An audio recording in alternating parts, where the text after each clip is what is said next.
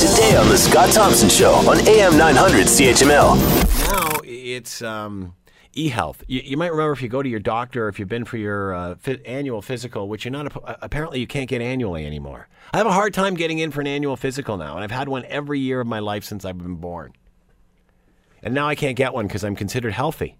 Well, that's because I've been going for a medical every year, a physical. Now I can't get one because apparently it's a waste of money.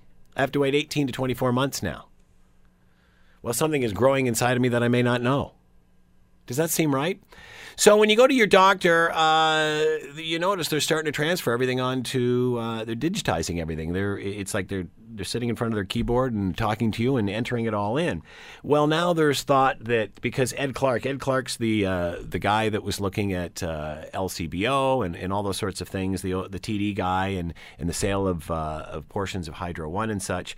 So he's he's getting uh, she's getting him to take a look at at eHealth to see if he can somehow fix the screw up that they've created. And what has that? That has people worried that it's going to be privatized, and then if it goes to privatization, then will your data be sold?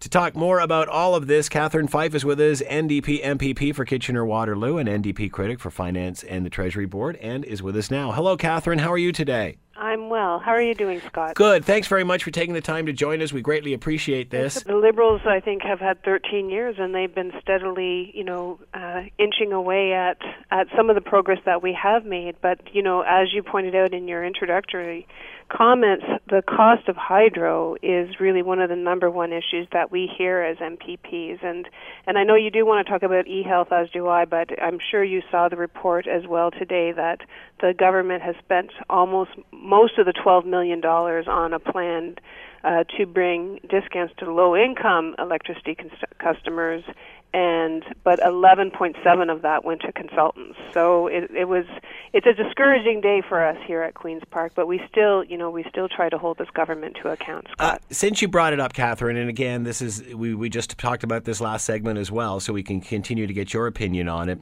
Uh, you know, here's a scenario where they've put this money aside to help uh, people cope with their electricity bills. If they've spent almost the whole portion on just consulting and, and advertising fees, where's the money coming from for the people who actually need help in the program? Well, and I think that's why you've seen three out of four of those of those families of those of those customers who would have qualified to get the thirty or fifty dollars a month taken off their electricity bills. Uh, not not access that program, and I should correct my record. It was 9.3 million was spent on consultants and 2.4 million on media and advertising. Okay. And this is a you know this is a theme that we continue to see here at Queens Park, Scott, is that the government does the spin job, the consultants win, and then the people who we're all supposed to be serving they lose out. And and I think that I think people have had it. The key issue though is that we need to get hydro costs down. The the base cost of energy needs to come down.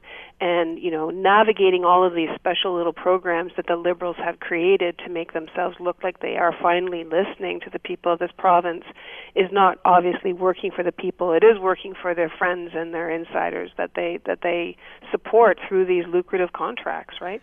It's got to the point now where uh, I feel I've got the feeling that instead of the government encouraging me, they're attacking me. Last week it was we're all bad actors. We're not putting our money where our mouths are per capita on on the cap and trade thing in our green energy. Um, the energy minister alludes today in the ledge that you know that nobody would have, uh, the opposition wouldn't have even known about these programs if we hadn't have spent so much money advertising them. Yeah, I mean, Uh, exactly. And when you do follow the money, I mean, as a finance critic, when you follow the money, you follow the real priorities. I mean, this government spent almost seventy million dollars on advertising the ORPP. So it's become one liberal commercial here. And the good thing, though, is that people, I think, are catching on to it. But I mean, our job as opposition members is to make sure that that money gets to the people of this province. And clearly, on the hydro file, uh, by this example alone, you can see where the liberal priorities are. Want to hear more? Download the podcast on iTunes or Google Play and listen to The Scott Thompson Show weekdays from noon to 3 on AM 900 CHML.